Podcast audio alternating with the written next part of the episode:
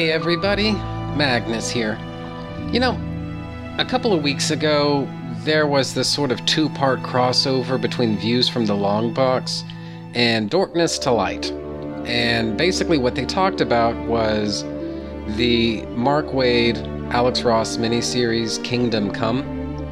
And the Views from the Longbox episode, for those of you who didn't listen to it, and shame on you, by the way, because that was a fucking great episode. But anyway, the Views from the Longbox episode talked about the comic.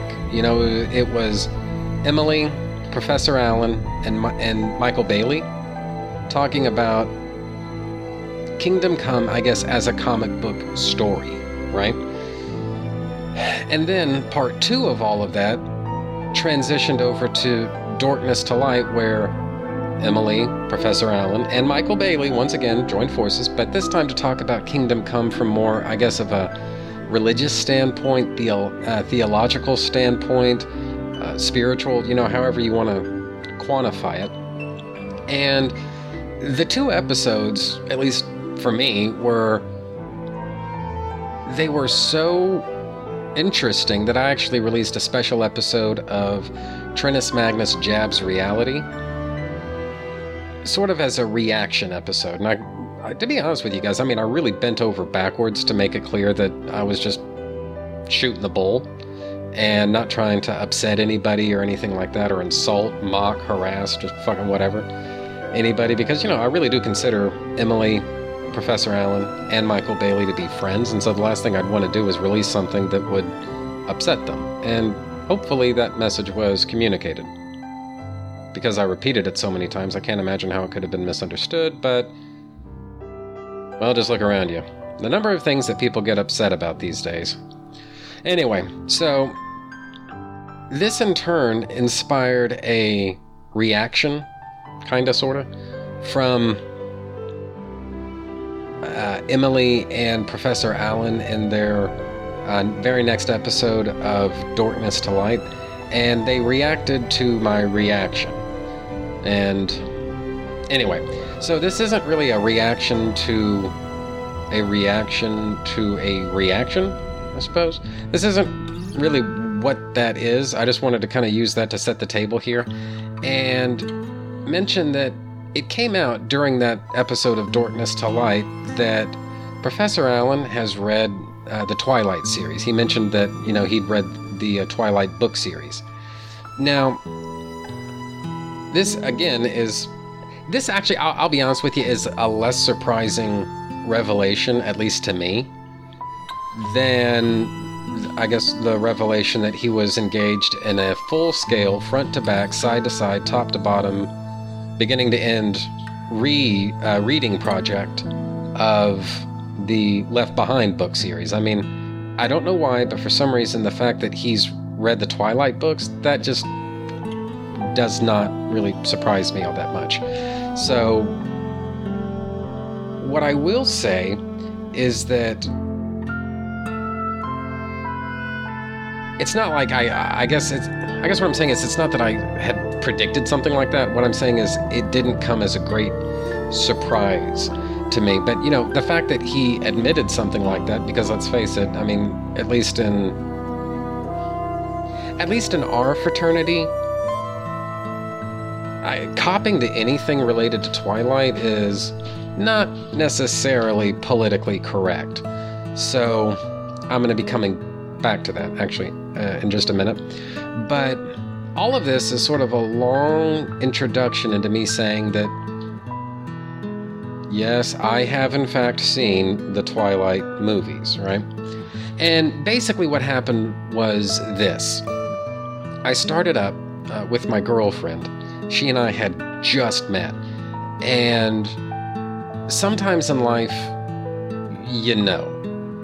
Sometimes you don't. I mean, I guess maybe there are people out there who meet the person that they're going to fall in love with, and they just didn't know it in that moment. I mean, I can't really believe that this is, you know, like a universal experience, that sometimes you just fucking know. But at least, you know, getting to know her not very long after we first met, I knew, you know, this is it.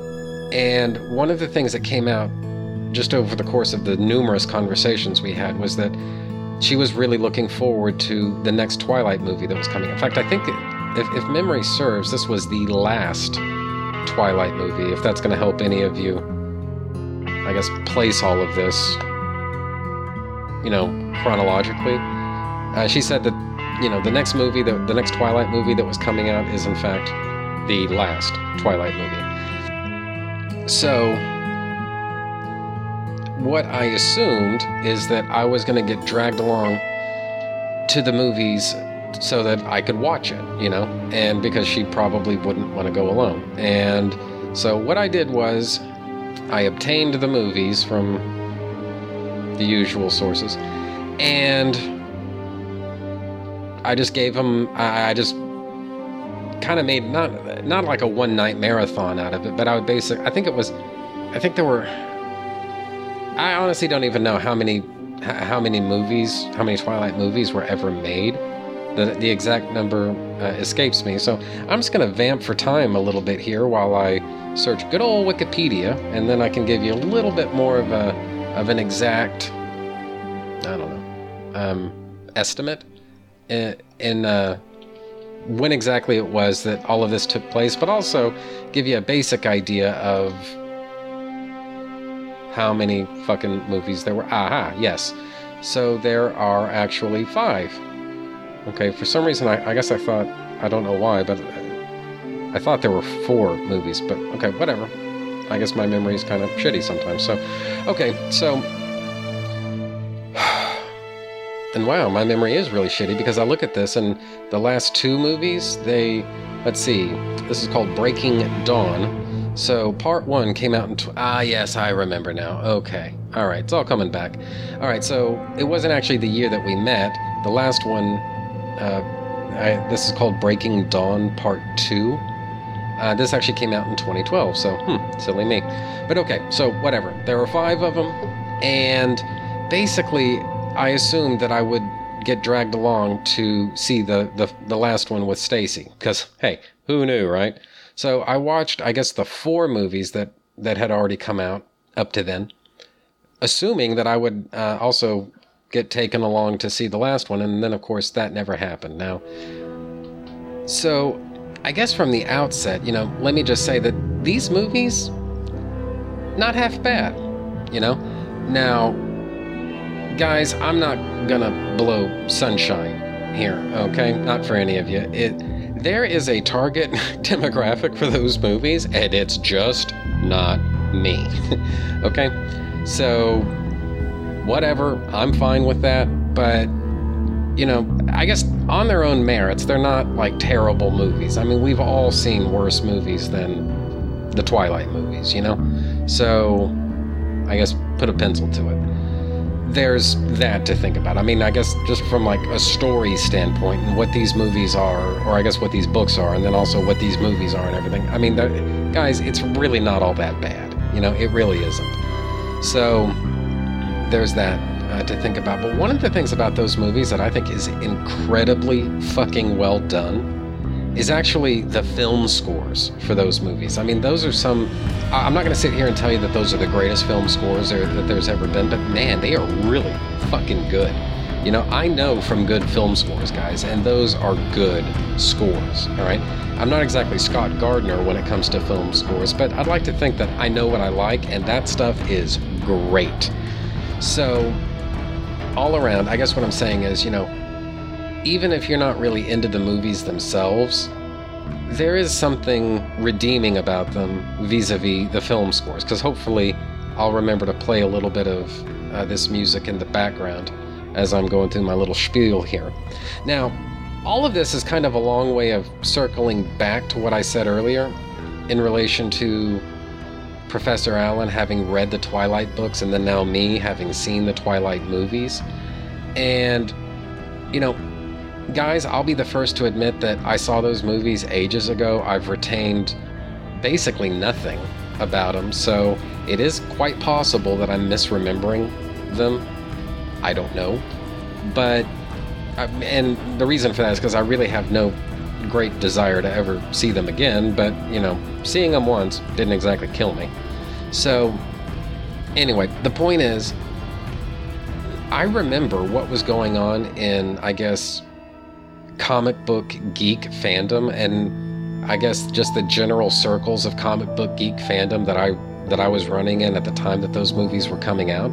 And, you know, guys, I gotta tell you, you know, I mean, even at the time that all of this stuff was happening, you know, those movies were coming out and people were falling in love with them and going to see them at midnight, just having a great old time. You know, the way that a lot of comic book geeks, I guess, reacted to Twilight as a phenomenon, I mean, number one, it was just incredibly fucking hypocritical. I mean, let's just start there. You know, I mean, you guys, you know, there are people in our fraternity who cosplay as Superman. They go to, you know, San Diego Comic-Con and all of that stuff. But hey, the Twilight fans are weird. You know, whatever. You know, I don't really...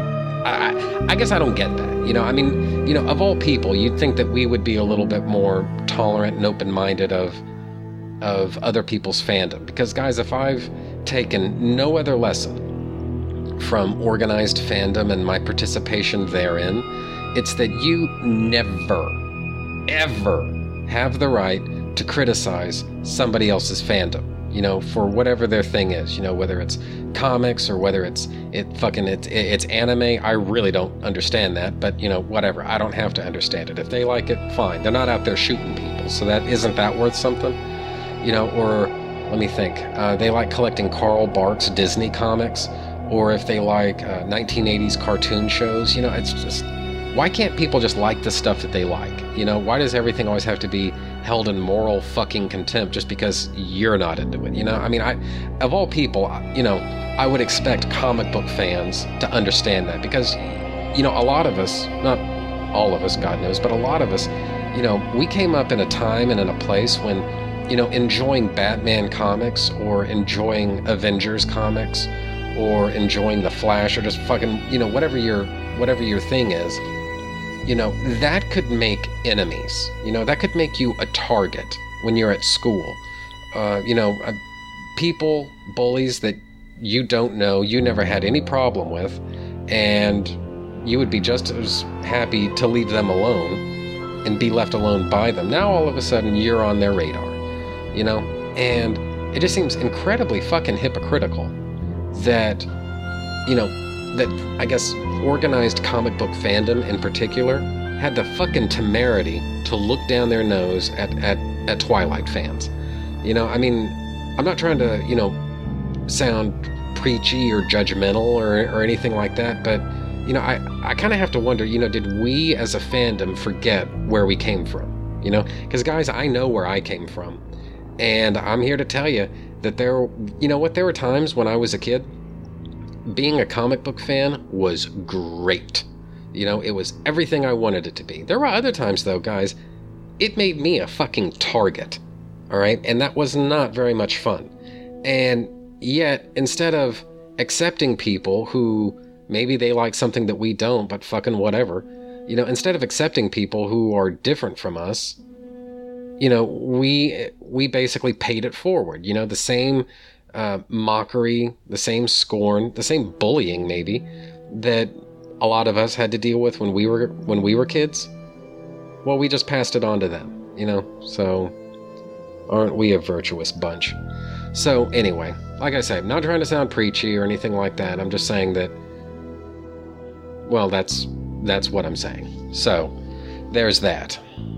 And I guess number two, it was the reaction, you know, the way that a lot of comic book fans reacted to Twilight as a phenomenon, you know, as a sort of a cultural event. It was just so out of proportion to what those movies actually are. You know, because when you think about it, I mean, even at the time that these movies were coming out, I honestly don't think anybody who was alive at that time and was kind of paying attention to pop culture really thought that this was going to be Star Wars for, I don't know, drama-obsessed junior high girls. I really don't think anybody thought that Twilight would have that kind of staying power, and indeed, it doesn't seem like it has, you know? And so, you know, it's just the way that people reacted to this, it was just so far out of fucking proportion that it just kind of made me think, you know, are these people covering something up here? You know, I mean, are you just trying to disguise the fact that, you know, maybe you think Kristen Stewart is kind of hot, or maybe you think, oh God, now I can't remember the kid's name, that vampire kid, the guy that played the vampire kid. I honestly, I don't remember his name. But, you know, maybe you're into that character. You know, you just really like, and now, of course, I can't remember the fucking character's name either. Like I said, guys, I mean, I saw those movies ages ago. I've retained little or nothing of it. But the one from Harry Potter, he was in Harry Potter and the Goblet of Fire. He played Cedric, that guy. You know, you like that character. You know, the one he played in Twilight. You like that character, you know, and... You're kind of insecure about the fact that you like that character, so you have to pretend like you hate these movies because something. I don't know. You know, it's just, like I say, the reaction, number one, was, I think, completely fucking hypocritical.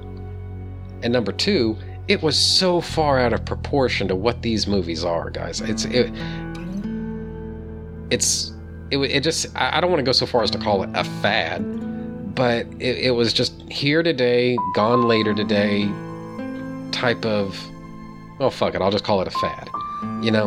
And seriously, guys, I mean, even if you think that those movies are, I guess, just kind of popcorn entertainment for junior high girls or high school girls or just whatever, what's wrong with that? You know, what's the problem? I don't know. So anyway, like I say, if nothing else good came out of Twilight. And I'm kind of starting to think that really maybe not much else did, because, you know, it's not like I really know anything about Twilight fandom, but I kind of judged a lot of things by Stacy's reaction. And I got the idea that she was really into Twilight, at least to start with. But by about the time that last movie came out, everybody involved with Twilight fandom, they were ready for this to be over. You know, I mean, yeah, it was a good ride. They had fun. They enjoyed it. But... it was time for this to be over now. You know, they really weren't sorry to see the end of this series. And that seems to be true of My Girlfriend, and from what little I can gather, it seems like it was basically true of Twilight fans in general. They were ready for it to end. So, like I say, all of this just seems so completely unnecessary to me. So, anyway. So, wow, that was a pretty long... little introductory tag that I've got coming here. Huh. Well, anyway, I think that's pretty much it for that. Now enjoy the rest of the episode. I've studied the form of comics intimately. What you need is a hobby. Words and pictures, they could be more of an art form. What the fuck are you talking about? I don't know, it's pretty goddamn weird. A guy dresses up like a devil and a blind lawyer, you know? We have to do Aquaman. No one with a lick of sense would watch that show. The word fan actually is an abbreviated form of fanatic. And there are some people who fit that category. I believe comics are a last link to an ancient way of passing on history. You can put on a uniform for football year-round, nobody cares. Basketball year-round, nobody cares. Put on a Star Trek uniform, people get a case of the giggles. Yeah, hi, somebody told me you make comic books here. That's from Superman? Smallville. You have been trying that Jedi mind shit on me since the 8th grade. It doesn't work. Oh, it works. You guys must read too many comic books or something. People do not masturbate in the DC universe. That was the biggest load of crap I've ever heard.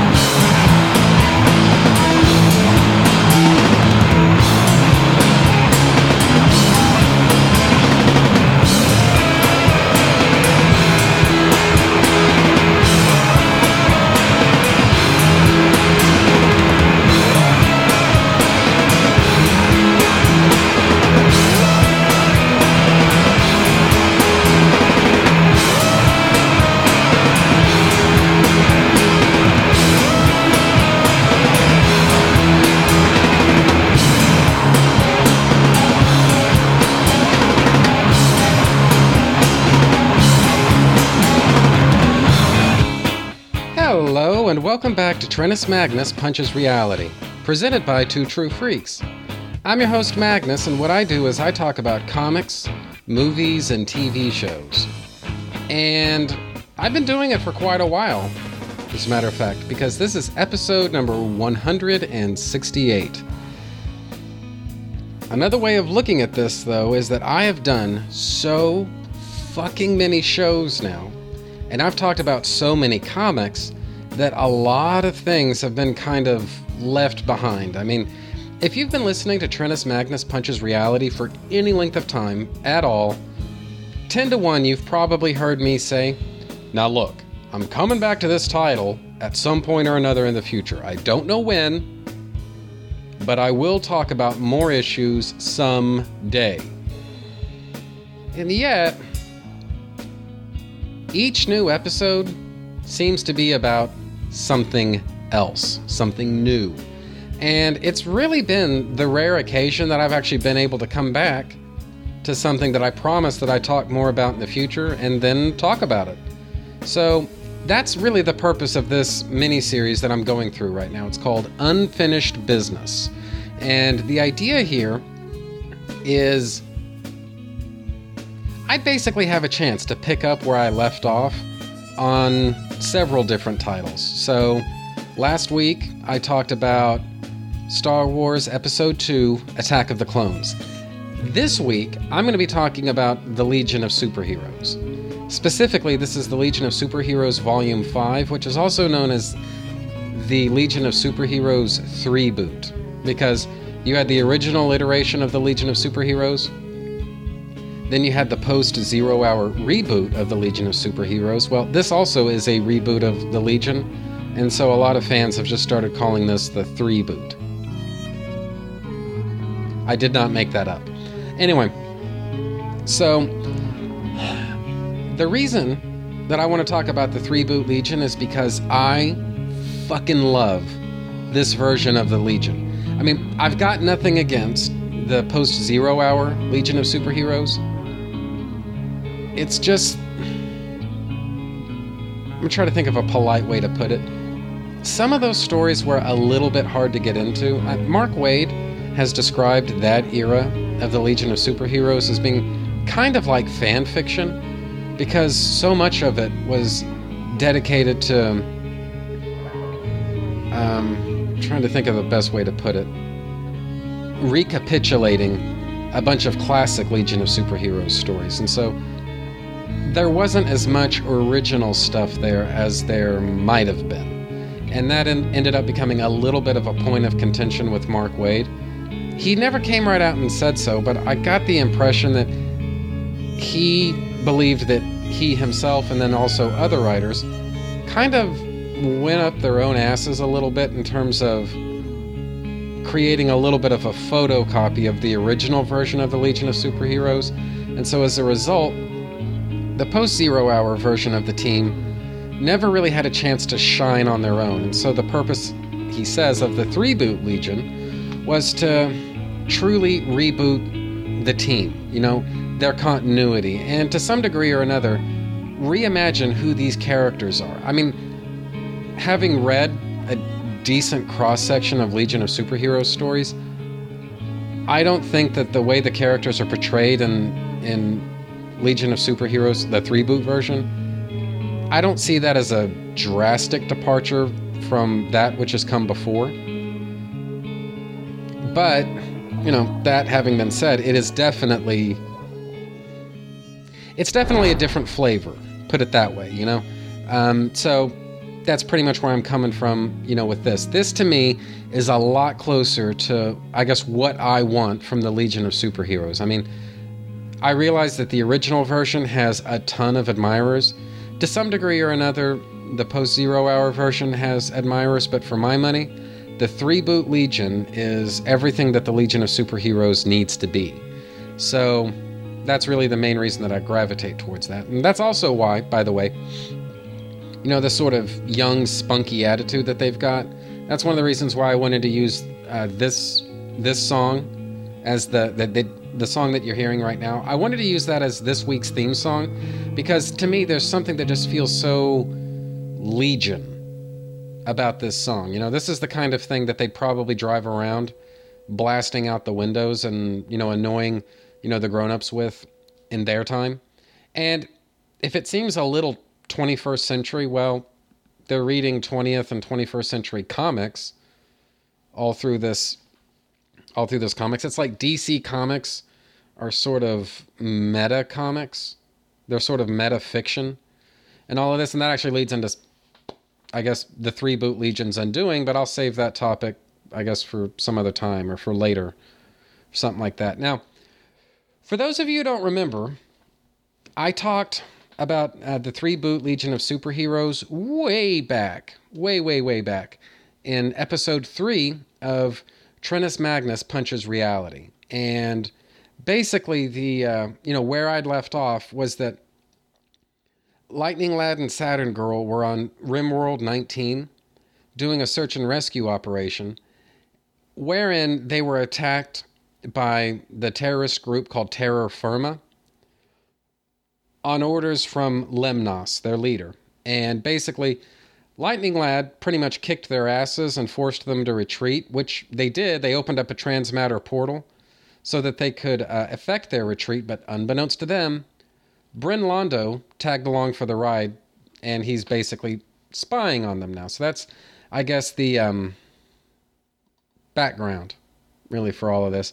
So for Legion of Super... And that's Legion of Superheroes number 5. So here for issue number 6, synopsis is as follows.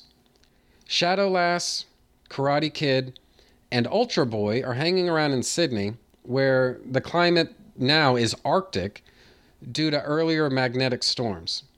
Ultra Boy explains the loss of his control over his powers to Karate Kid, who asks Ultra Boy to spar with him. Karate Kid can easily avoid Ultra Boy's attacks, and Karate Kid is soon thrown away, rather angrily so, by a kind of pissed off Ultra Boy who underestimates the power of control.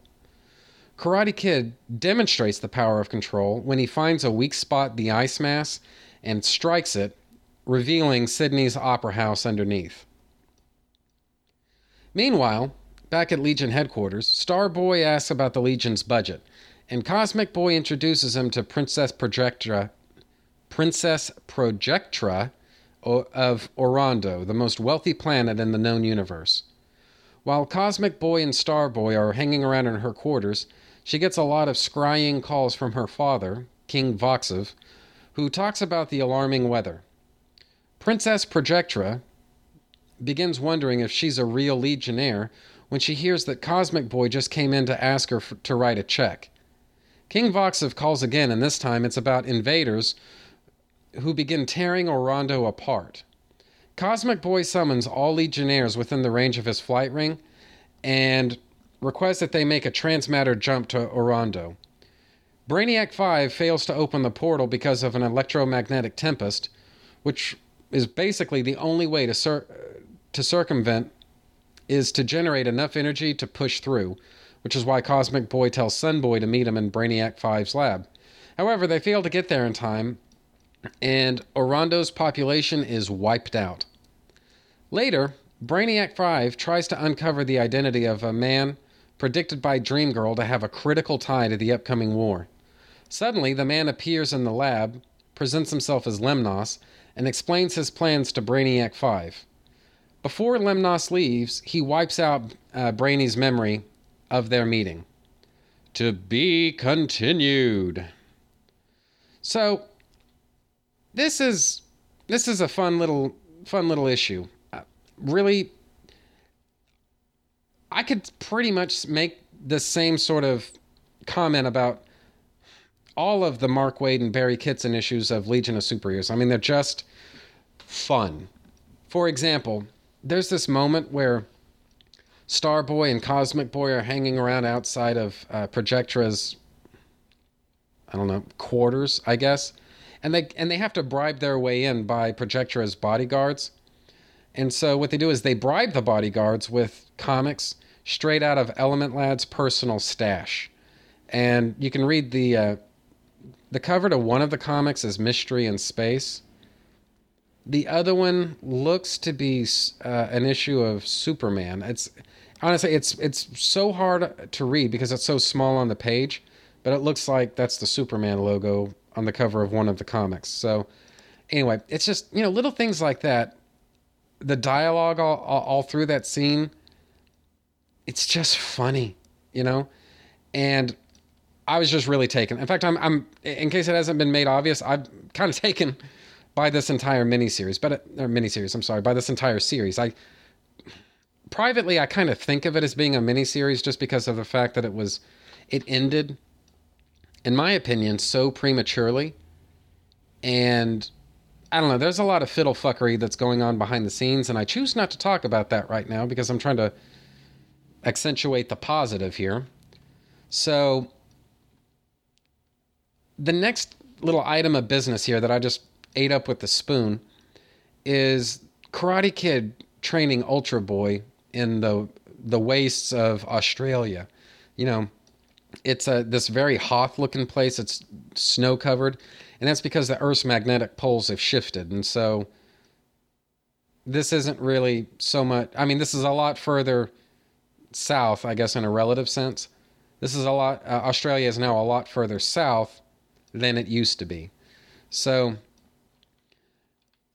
number one, this emphasizes just how powerful Karate Kid really is. I mean, he doesn't really have any powers as such.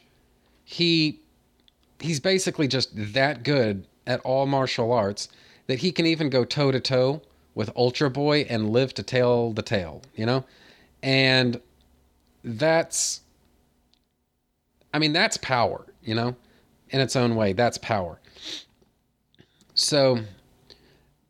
the other thing that he does, though, is that he emphasizes that control, something that Ultra Boy just doesn't have a whole lot of respect for, control makes all the difference. And that's actually going to come up again in a future issue that we're going to be getting to in just a few moments. That's going to become not a major point, but kind of a point. It's going to get called back in a future issue. That's what I'm saying. So... anyway, this entire issue is just, it's a lot of fun. But I guess I probably need to get into a little bit more depth with, I guess, goings-on with Terra Firma, Lemnos, and all of that. And basically, they're sort of the big bad for this first storyline in this title. They're basically going to be the ones posing a threat. And it's kind of funny to think that on some level, there are a lot of superficial similarities between Terra Firma and the Legion, in as much as they seem to have very similar goals. They basically want a more cultured galaxy. Basically, they live in a very futuristic version of the 1950s, or at least the stereotype of the 1950s. You know, very Ozzie and Harriet, very Father Knows Best, governed by these very strict, social mores and everything. And the Legion of Superheroes, the sheer existence of the Legion is basically a rebellion against that. And they're basically working to overturn all of those things. And there's a sense in which they have a common cause with Terra Firma. They don't have common methods, God knows, but they are somewhat fellow travelers in that sense. And naturally, their differences in methods, not philosophies, but their differences in methods is what drives the conflict between the two teams. And so there's actually a very chilling moment where the entire planet of Orondo is pretty much wiped out. And when you think about that, I mean, the genocide of that is... that's just... It's unconscionable. So, anyway, the point is, this is the moment in the Three Boot Legion history where, you know, Waid and Kitson have done enough universe building now. They've pretty well established who these characters are and what they're all about. And so now we're getting into, I guess, the heavy-duty, nitty-gritty aspects of the story, you know? The conflict that's driving all of this. And so, you know, the fun moments, they're going to be in a little bit more short supply, increasingly so, in the future issues. So the third episode, you know, episode 3 of Trentus Magnus Punches Reality, that pretty much had all or most of the fun moments. And, you know, from here on in, it's going to be a little bit more story-driven, you know? So, anyway. That, I think, is a pretty good little segue into issue number 7. Synopsis of which is as follows. Brainiac 5 tries to figure out which planet is next going to be invaded by the barbarians who destroyed Orondo when Invisible Kid interrupts him by showing him a screen with the text saying, Kalu is next. Brainy, Light Lass, Chameleon, and Saturn Girl all travel to Kalu to investigate. While there, they don't manage to find any Kaluan who still hasn't been completely mind-wiped. While alone, or so they think at first, Light Lass notices that Chameleon's, I don't know how the fuck to pronounce, antennae are scanning for something that's not visible. Light Lass tells everybody to stabilize their position with their flight rings, and Chameleon transforms into a huge beast while she creates an enormous anti-gravity field which rips apart big parts of the rooftop that they're standing on. Brainy's suddenly seeing Lemnos, but doesn't recognize him at first. Brainy asks him who he is, and all at once, Brainy's memories return, along with the memory of sending himself the message saying Kalu is next, before his memory of Lemnos was wiped out the first time back in issue number 6. Lemnos flees, but not before Brainy promises to remember what Lemnos did to Kalu. Meanwhile, on Earth, 5 Legionnaires have broken into Brainiac's lab without permission, hoping to find out all about its secrets. To be continued. The last issue, as I was saying, is basically, that's the issue where a little bit more plot and story starts taking over, and characters start to take a back seat. You know, the sort of lightheartedness that this book was known for up through issue number 5. It's not that it's gone away. It's just that there's less time to hash through stuff like that. And so one of the key issues, though, of those first 5 issues is that the Legion of Superheroes, to the outside looking in, it may seem like things are actually working really well and the team is, I don't want to say super friends, but they're basically getting along with one another. But the first 5 issues were basically dedicated to saying, no, that's not actually true. It may not look like it, but the Legion is actually falling apart as a team. And certainly, that's what we are reminded of near the end of this issue, when the other Legionnaires, Lightning Lad, Triplicate Girl, Cosmic Boy, Dream Girl, and I can't even see who that other guy is, but basically all of them break into Brainiac 5's lab. And so it's just, it's a plot point that we're going to be seeing a little bit more of in the not too distant future. So just something to be aware of here. But in the here and now, I guess the main issue going on in this, issue that we're talking about here, issue number 7. The A plot here is clearly Brainiac 5's away team going to Kalu to basically just find out what it is about Kalu that's going to make it the next target for Terra Firma, Lemnos, and everyone else. And Brainiac 5 unknowingly explains it to the reader the minute they arrive, which specifically is, you cannot, if If what you're going for is complete, I guess, galactic domination, you really can't leave the Kaluans on the table just because of the fact that somebody, a race of people who are that fucking smart, you are a baboon compared to them. They're going to find a way to outsmart you, and then you're going to walk right into their trap. So your only hope is a sneak attack that effectively nullifies them as a threat to you.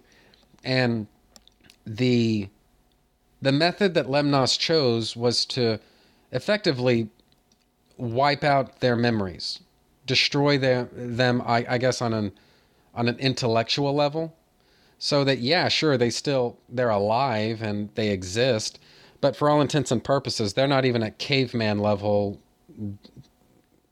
I guess, intellectual and technological development, right? And as with Orondo, this is a very interesting... It's a type of genocide. It's different from Orondo, where basically they just killed a bunch of people. Here, they committed genocide on a different level. And it's clear to think that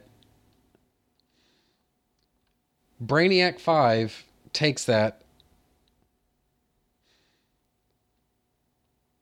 He takes that basically very personally. In fact, it's of course they don't number these fucking pages, so there's one thing comic book publishers need to stop doing. It's skipping this fucking page numbers. That pisses me off. Fuck you, comic book people. Anyway, basically though, there is a page, if you can fucking find it, in this comic where Brainiac 5 pretty much loses it on Saturn Girl. He says that, look, this is not a fever blister or an ulcer. This is not a health setback. The Kaluans are losing everything they are and everything that makes them important in this universe. Do you get that? Without intellect, you have nothing. You are nothing. If you're perceived as intellectually inferior, you are told you're stupid and you're considered worthless and you are an outcast. Do you understand that? I mean, this is basically wiping out an entire race of people, and the most, to them, this has got to be the most horrifying way possible, you know? And so, I don't know, that is just extremely good writing, you know, that Waid was able to think of a way to strike at the Kaluans in a way that's going to do the most psychological damage to Brainiac 5. So, anyway, that works for me. And as I say, though, that's not the only thing that's going on here. We see a holo meeting between a Cosmic Boy and, I guess, the delegates of the United Nations. This is a reminder of the fact that the Legion, for as much as they rebel against the adults, they still have a relationship with the adults. And basically, Cosmic Boy's bitching the delegates out for sending his team on a rescue operation, completely blind, completely ill-prepared, and having no idea what they're up against. Number one, that endangered the team. But number two, it doesn't exactly communicate very much unity to their enemy. And so this is basically another example of the United Planets not taking the Legion of Superheroes seriously. So it's a little bit more world building. It's a little bit of a reminder of just, you know, what the team's up against. So there you have it. Another thing that was going on here is it speaks to the lack of unity that the Legion has even within itself, that it's understood that Triplicate Girl is Cosmic Boy's spy around Legion headquarters. And just I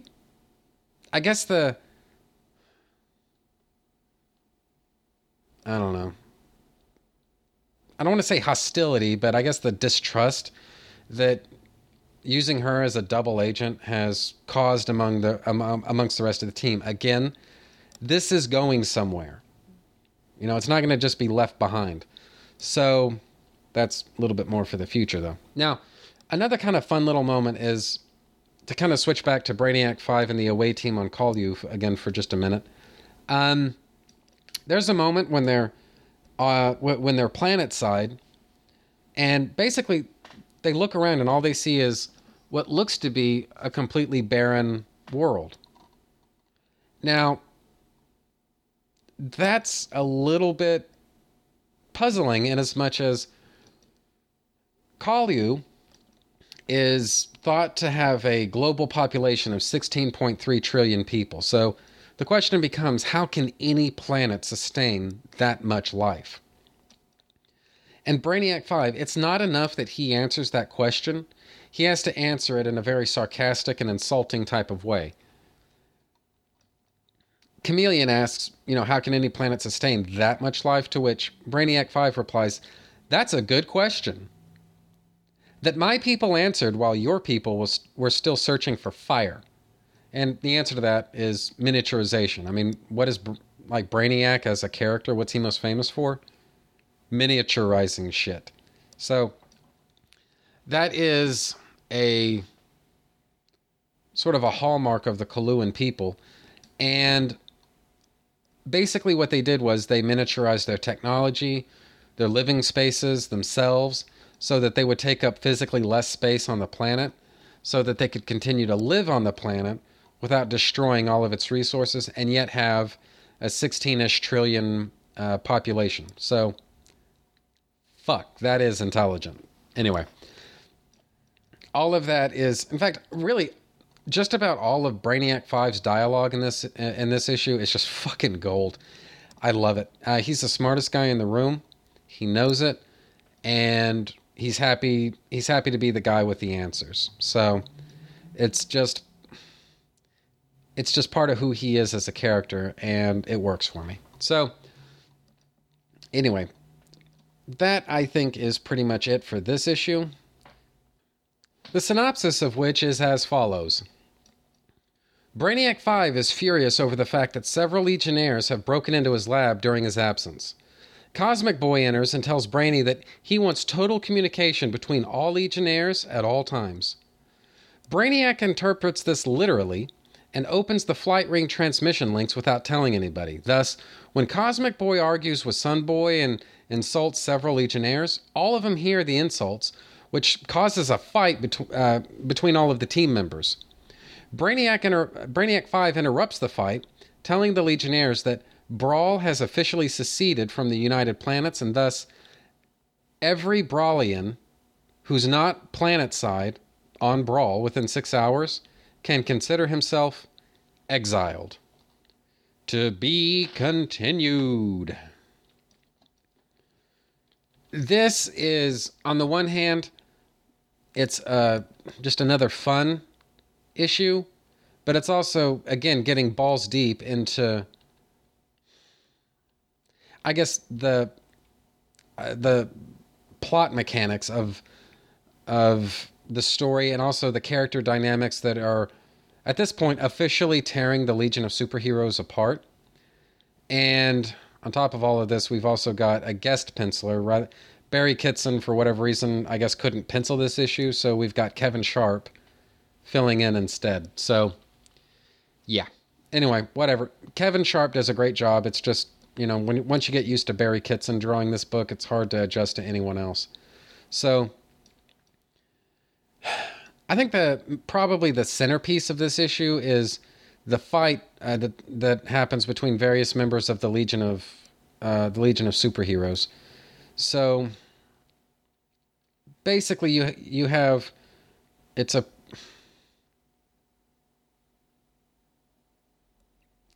pretty, in its own weird kind of way, a sort of a kind of sad, really, that all of these characters that by all rights should be friends, comrades, teammates.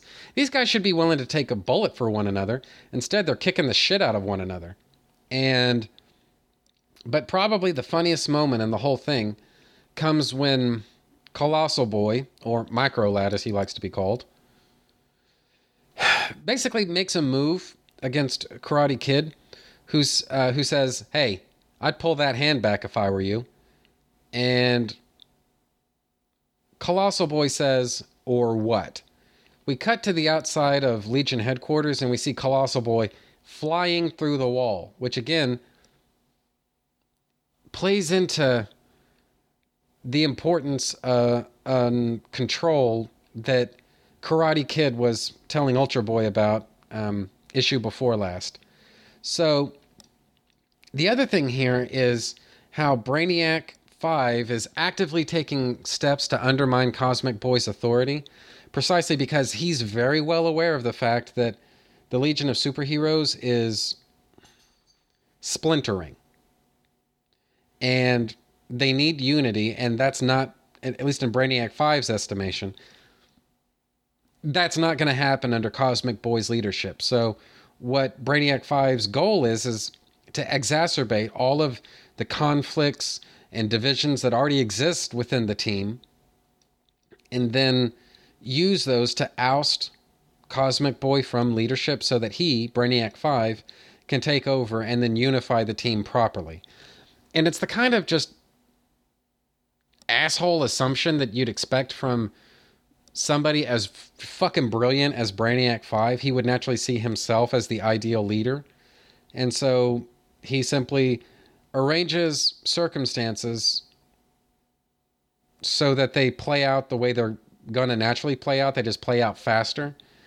Cosmic Boy is going to be, he's going to lose all credibility with the team, so that he'll have no choice but to step down and let Brainiac 5 take his place. And Cosmic Boy may not be as smart as Brainiac 5, but he's not an idiot either. He knows damn good and well what's going on. He knows that Brainiac 5, in his own words, Brainiac 5 has been working so hard to undermine me that my credibility is in shambles. And if I let my second-in-command walk out on me, that will be the death blow. How will it look to everyone else if I can't even control you? And so, naturally, Sunboy takes offense to that. You know, the whole, how can I, you know, controlling you aspect. So, Cosmic Boy says, look, that came out wrong. It just means I need to be able to count on you, Sunboy. And right now, I can't. So, it's at that moment, after he no sooner got through shit-talking all of the members of the Legion of Superheroes, that Brainiac 5 opens up a holographic communication and basically says, hey, everybody just heard you shit-talk them, you know? Pseudo-intellectual, jerkwit, all of that kind of stuff. All of the names that he said, all of the names that he called everybody, yeah, they all know. So basically you've got the Legion splitting into what amounts to two different camps. There's the pro-Cosmic Boy camp and there's the pro-Brainiac 5 camp. So, and to be fair, I mean, there is a sense in which Cosmic Boy really did do a lot of this stuff to himself. Brainiac 5 factually points out, you, Cosmic Boy, used Triplicate Girl as a spy to uncover private information about other Legionnaires. You, Cosmic Boy, intentionally took advantage of my, Brainiac 5's, recent absence to raid my lab rather than simply ask for my cooperation. And Brainiac 5's point in all of this is,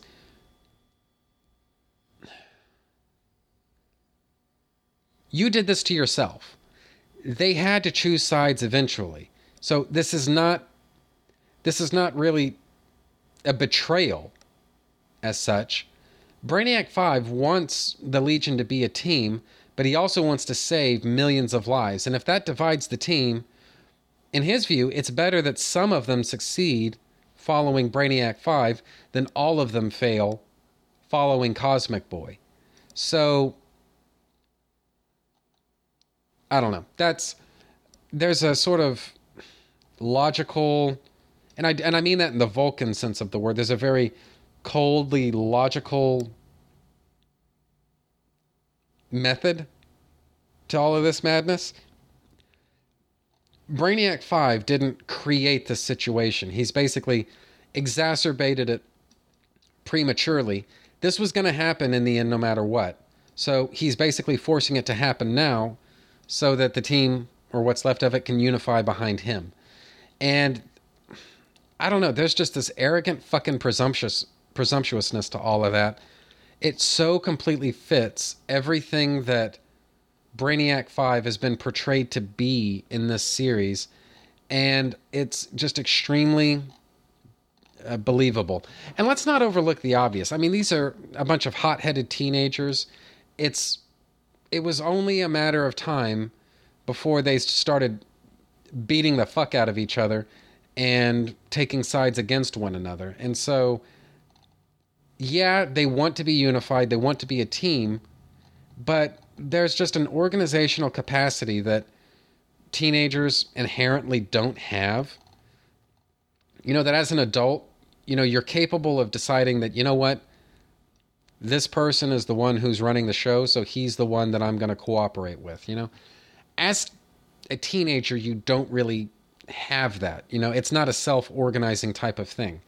And this kind of plays into the fact that this is what R.J. Brande always brought to, I guess what he always brought to the team. He was the adult. He was the guy that would always, I guess, calm the storms whenever things like this happened. But this is a team with an inherent distrust of adults, and so they would never allow somebody like R.J. Brande to lead the team. And this is not to mention the fact that I was just never a really big R.J. fan to begin with. It doesn't really bother me that he's not a part of this iteration of the team. I mean, I'm just not, I've never really been all that big on R.J. Brande. I mean, it does feel a little, I don't, it feels a little 1950s somehow, that you have to have an adult in charge and running the show. I mean, I can buy that from the X-Men just because of the generational aspect of what that team is supposed to be. But it really doesn't add up quite as well with the Legion of Superheroes. And so I actually find it, if anything, it's actually incredibly honest with the material that Mark Waid made the conscious decision not to have an R.J. Brande type of figure leading the team, because they wouldn't view it as leading the team. They would view it as controlling the team, and that is not to be permitted. So that I find just, I don't know. It's easy for me to believe in that, is what I'm saying. So then, of course, the issue ends with the announcement that Brawl is not only seceding from the United Planets, but it's also sealing itself off. So pretty much, if you're Brawlian and you're not back on the planet within the next 6 hours, you can consider yourself officially fucking exiled. And that's the kind of just chicken shit diplomatic approach I would expect from someone who's desperately trying to, they're desperately trying to be neutral to save their own asses. And I don't know, it's just kind of a pussy thing to do, and it's easy to believe that an entire galaxy of adult betas would make a dumbass decision like that. You know, like if we just stick our heads in the sand and act like there's not a problem, there won't be a problem. So it's fucking retarded, but what I'm saying is I find that easy to believe, even if I don't believe that's a winnable strategy. So anyway, very easy to believe in. And honestly, I think that's probably about as far as I need to go, because I think starting in issue 9, shit really does start going down, and I don't want to end this episode with issue 9. So I'm going to go ahead and end it with issue number 8. But again, the thing about this that works for me, and when I say this, I mean the three-boot Legion of Superheroes, it works for me in that they're kind of rebels, they're bucking the system, and you know, Mark Waid has said that he has always viewed the Legion of Superheroes as being somewhat countercultural in their own era, their own time, you know. And I don't know if I would have ever thought to put it in quite those terms, but I do think there's, you know, something to that, of an entire team of teenagers with superpowers, rather than volunteering their services to the government or to the police, you know, the science police, or whoever else, they instead decide to band together in order to save the day.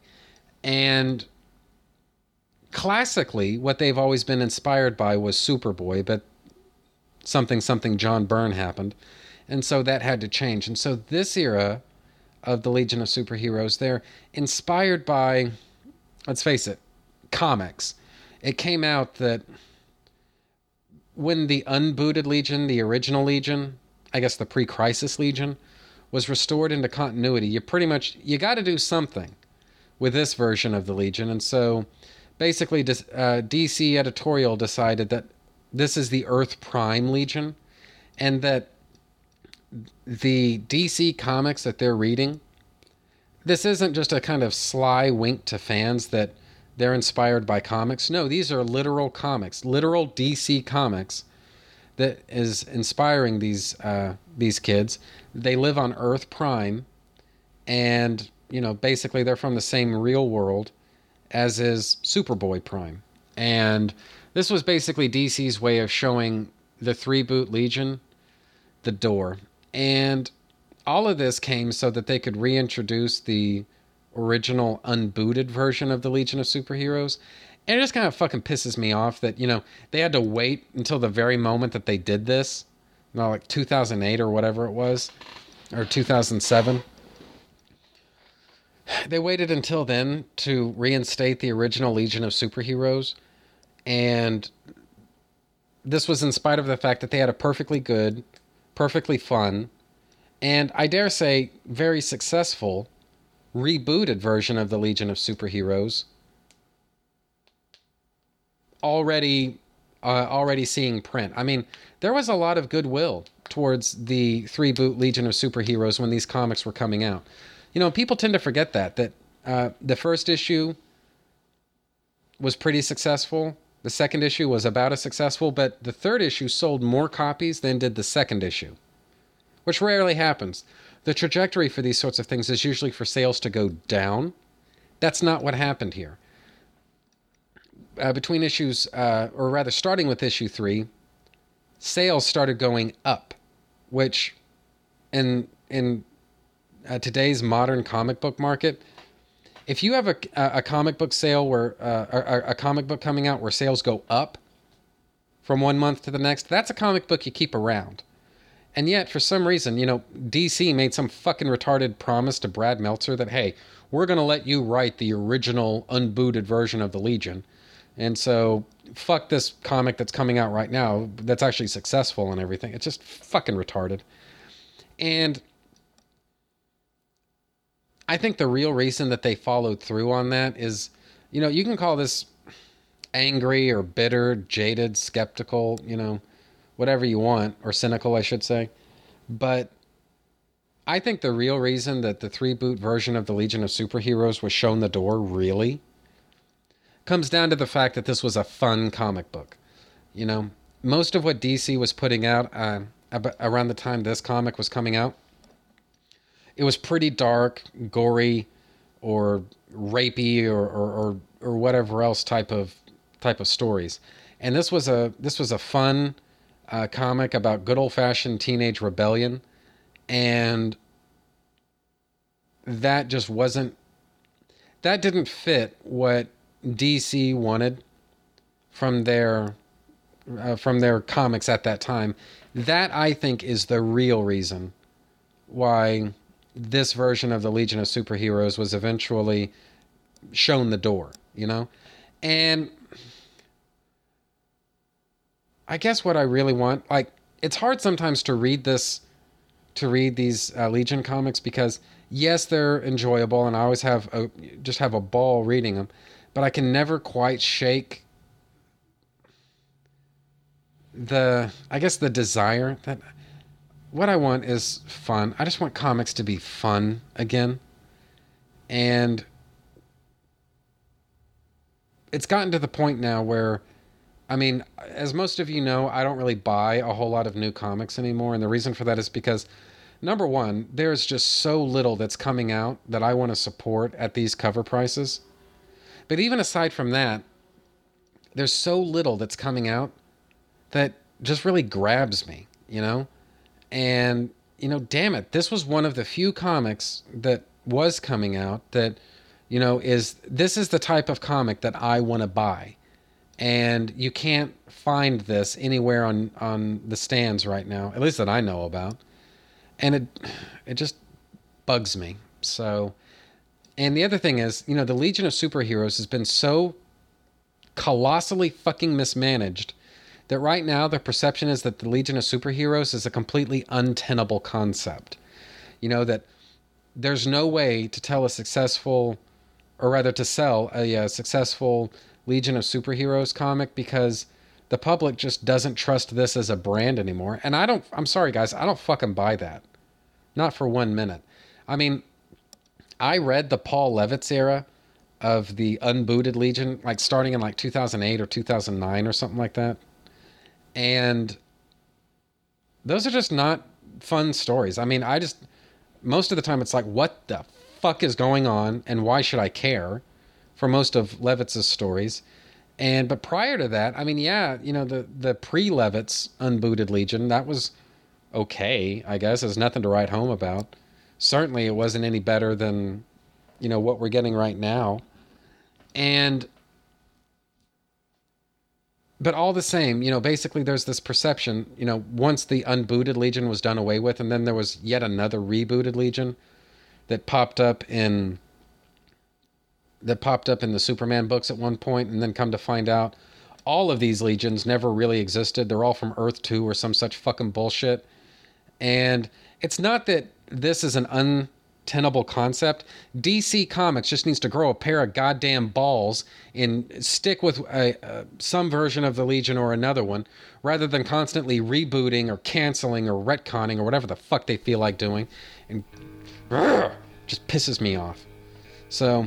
anyway, I know it was a riveting podcasting, listening to, you know, me get angry like this, and I'm sorry about that, but it's just, there's so fucking much potential to the DC, to this concept of, you know, the future of the DC universe and the Legion of Superheroes and all the adventures and things that they can have, and the character conflicts and the team dynamics and all of that stuff. And it's like DC just doesn't want to have anything to fucking do with it. And I don't know, whatever.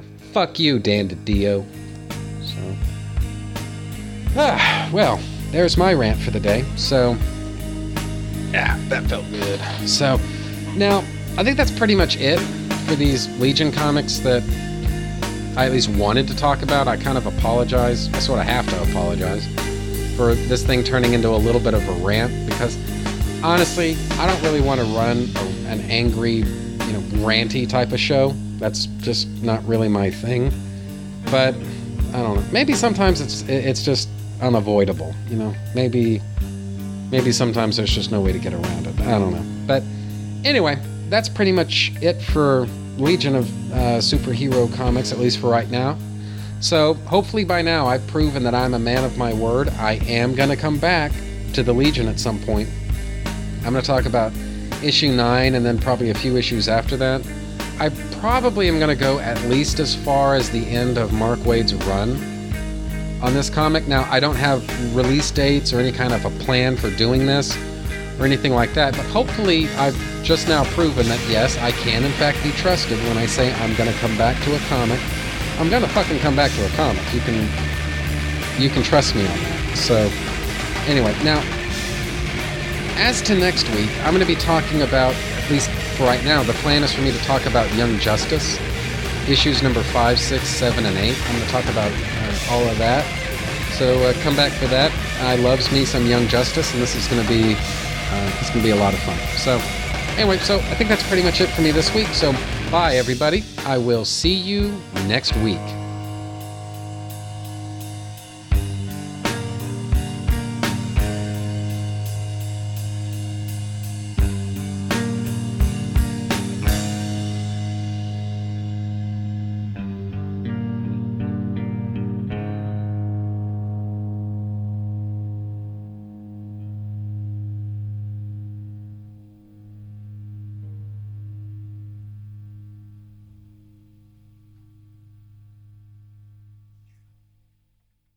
When you think of podcasts about religion, you probably think of this.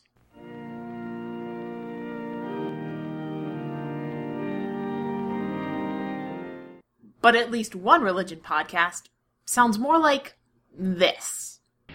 I kick ass for the Lord! Darkness to Light is a relatively geeky production in which Alan and Emily discuss topics of faith, religion, and spirituality. But we do so through the lens of pop culture, like movies, TV, and comic books, because we're nerds. Our primary focus will be on Christianity, because that's what we know best. But all religious content is on the table. Well, think about it, Scully, from vampirism to Catholicism. This is an occasional cast, to be recorded and released as the mood strikes, with topics ranging from in-depth reviews to personal rants about some small aspect of theology or church history, because we're theological nerds. If these topics interest you, check out darknesstolight.blogspot.com for our more regular content. Or darknesstolight.tumblr.com for our more irregular content. Memes and puns mostly. My bad. Darkness to Light. Often irreverent, rarely sacrilegious.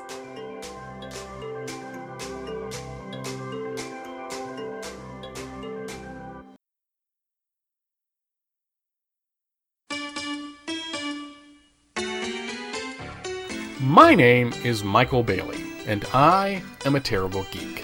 I don't watch Doctor Who, I don't care for anime, I've never seen any of the Harry Potter films, much less read the books. I like Star Wars and Star Trek okay, but I've never really ventured far into the extended universes of either property. Hell, I have never even watched a single episode of The Walking Dead. So what do I like? Comic books. I have been reading and collecting comic books since 1987, and I have been a fan of superheroes for as long as I can remember. Some would consider this a hobby, but I prefer to look at it as what it truly is, a crippling addiction that I may never recover from. To deal with this borderline personality disorder, I started a podcast in 2007 called Views from the Longbox. Every 2 weeks, or so, depending on real life, I pick a particular series, or issue, or character, or whatever to talk about, and then I talk about them, because that's kind of the point of a podcast. Sometimes I'm alone. Sometimes I have a guest, like my semi-regular co-host, the irredeemable Shag, or my other semi-regular co-host, Thomas DJ, or with another friend from the podcasting world. The show is located at www.viewsfromthelongbox.com. From there, you can find the iTunes link, the email address, as well as the backlog of episodes. Views from the Longbox. A podcast about comics, or a desperate cry for help. You decide. Every other Tuesday, or so, depending on real life, at www.viewsfromthelongbox.com.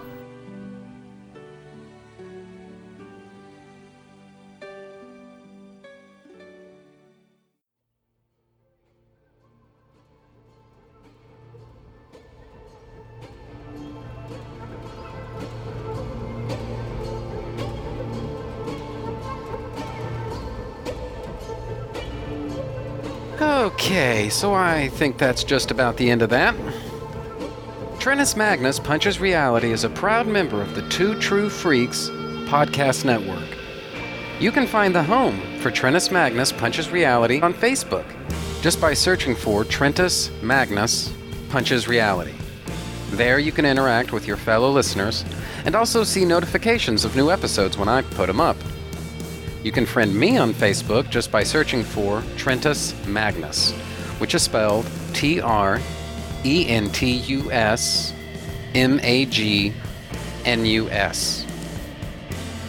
You can email me and my parole officer at TrentusMagnus@gmail.com. Do you have a suggestion for a topic? Feel free to email me, and I might consider thinking about the possibility of potentially discussing whatever you have in mind someday. And that's a promise. Do you have a podcast of your own? If so, why not record a promo for me to play on my show? It's quick, easy, and can help you spread the word about your show. I'm always looking for more promos to play. Keep it fairly short, and yours could be next. My promos can be found at this show's homepage for those interested. Just look for the promos section. Visit our website at twotruefreaks.com. Two True Freaks is always spelled TWOTRUEFREAKS. If you shop at Amazon.com, please consider using the link at twotruefreaks.com to shop there. If you use this link to go to Amazon and then you shop, Two True Freaks gets a little cut of what you buy, and it doesn't cost you anything extra. So you get to shop as usual and help out the Two True Freaks at the same time. Two True Freaks and all of its excellent affiliates are available on iTunes, and you can choose to subscribe to either the entire network if you wish, or pick whichever individual shows you want to follow. We have so many shows to choose from, there's just bound to be one that appeals to your particular fandom. Just search Two True Freaks with an exclamation mark at the end, space, and the number 2. If you ever leave your house and you actually have friends, why don't you tell them about Two True Freaks? If you've enjoyed our show, please, won't you take a moment to rate us on iTunes? That helps others find the show, too.